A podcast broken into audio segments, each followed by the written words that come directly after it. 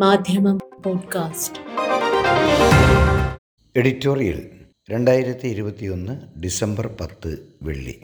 രാജ്യത്തിന്റെ പടനായകനെ അടക്കം കവർന്നെടുത്ത ഹെലികോപ്റ്റർ അപകടത്തിന്റെ പശ്ചാത്തലത്തിൽ പൗരസഞ്ചയത്തിന്റെ ദുഃഖത്തിനൊപ്പം ചേർന്ന് നിൽക്കുന്നതാണ് ഇന്നത്തെ എഡിറ്റോറിയൽ. വിട സേനാനായകന് രാജ്യത്തിന്റെ ആദ്യത്തെ സംയുക്ത സേനാ മേധാവി ജനറൽ ബിപിൻ റാവത്തും ഭാര്യയും ഉന്നത സൈനികരുൾപ്പെടെ പതിമൂന്ന് പേരുടെ ദാരുണ മരണത്തിനിടയാക്കിയ സൈനിക ഹെലികോപ്റ്റർ അപകടം രാജ്യത്തെ നടുക്കിയിരിക്കുന്നു.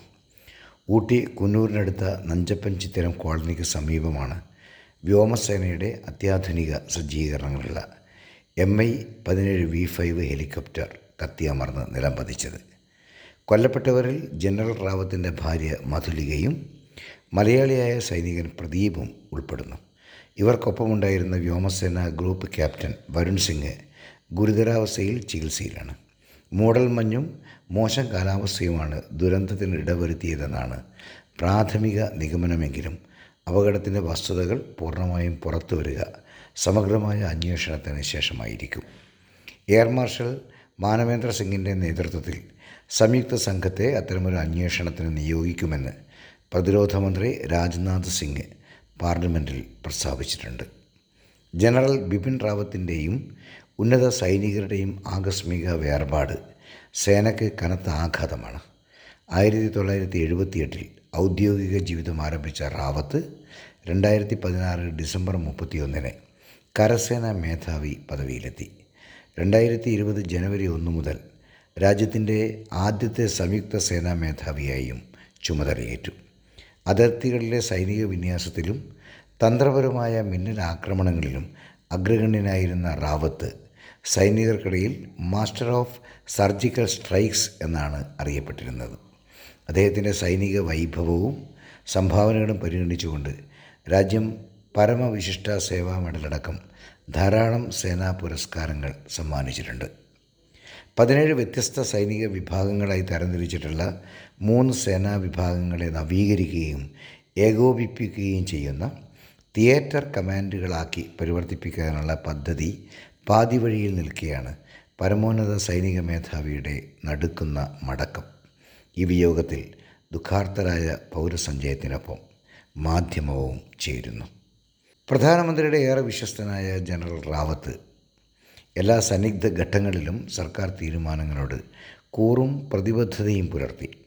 പാകിസ്ഥാനോടും ചൈനയോടും കർക്കശമായ സമീപനം സ്വീകരിക്കണമെന്ന ഉറച്ച നിലപാട് സ്വീകരിച്ചപ്പോഴും ഭരണ നേതൃത്വത്തിന്റെ താൽപ്പര്യങ്ങളെ പൂർണ മനസ്സോടെ ഉൾക്കൊള്ളുകയും അവ നടപ്പാക്കുകയും ചെയ്തു.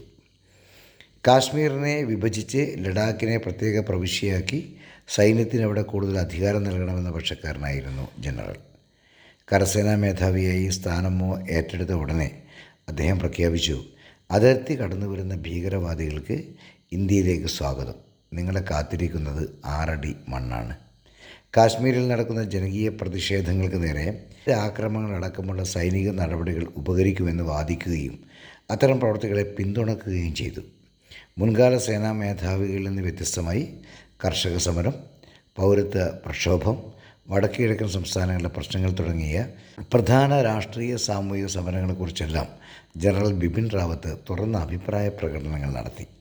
അവയെല്ലാം ഭരണപക്ഷ നിലപാടുകളെ നിരുപാധികം പിന്തുണക്കുന്നവയായതിനാൽ സൈന്യത്തെ ഭരണകൂട ഉപകരണങ്ങളാക്കുന്നെന്ന വിമർശനവും പല കോണുകളിൽ നിന്നും ഉയർന്നു.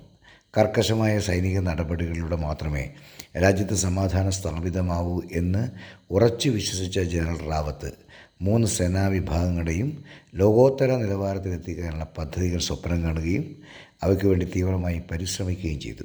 ആ ദൗത്യത്തിനിടയിൽ സംഭവിച്ച ഈ അത്യാഹിതം രാജ്യത്തിന് നികത്താനാകാത്ത നഷ്ടമാണ്. വ്യോമസേന ഹെലികോപ്റ്ററുകളും വിമാനങ്ങളും ഇടക്കിടക്ക് തകരുന്നതും വൻ അപകടങ്ങൾ സൃഷ്ടിക്കുന്നതും രാജ്യത്തിന്റെ യശസ്സിനെ വല്ലാതെ കോട്ടം തട്ടിക്കുന്നുവെന്ന് പറയാതിരിക്കാനാവില്ല. നമ്മുടെ സുരക്ഷാ വീഴ്ചകളും ഏറ്റവും ആധുനികമായ സൈനിക വാഹിനികളുടെ അപകടങ്ങളും ഗൗരവതരമാണ്.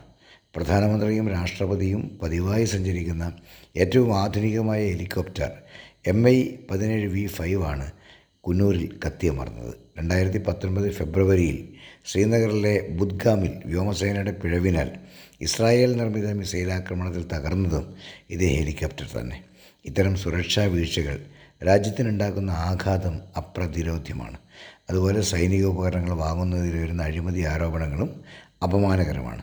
രാജ്യസുരക്ഷ പണയം വെച്ച് നടക്കുന്ന വാണിഭങ്ങളുടെ വില കൂടിയാണ് വിലമതിക്കാനാവാത്ത സൈനികരുടെ അകാല മൃത്യുവിലൂടെ നാം ഒടുക്കേണ്ടി വരുന്നത്. അവ ആവർത്തിക്കാതിരിക്കാൻ സമഗ്ര അന്വേഷണവും ശക്തമായ നടപടികളും സ്വീകരിക്കാനും സർക്കാർ രംഗത്ത് വരേണ്ടതുണ്ട്. മാധ്യമം പോഡ്കാസ്റ്റ്.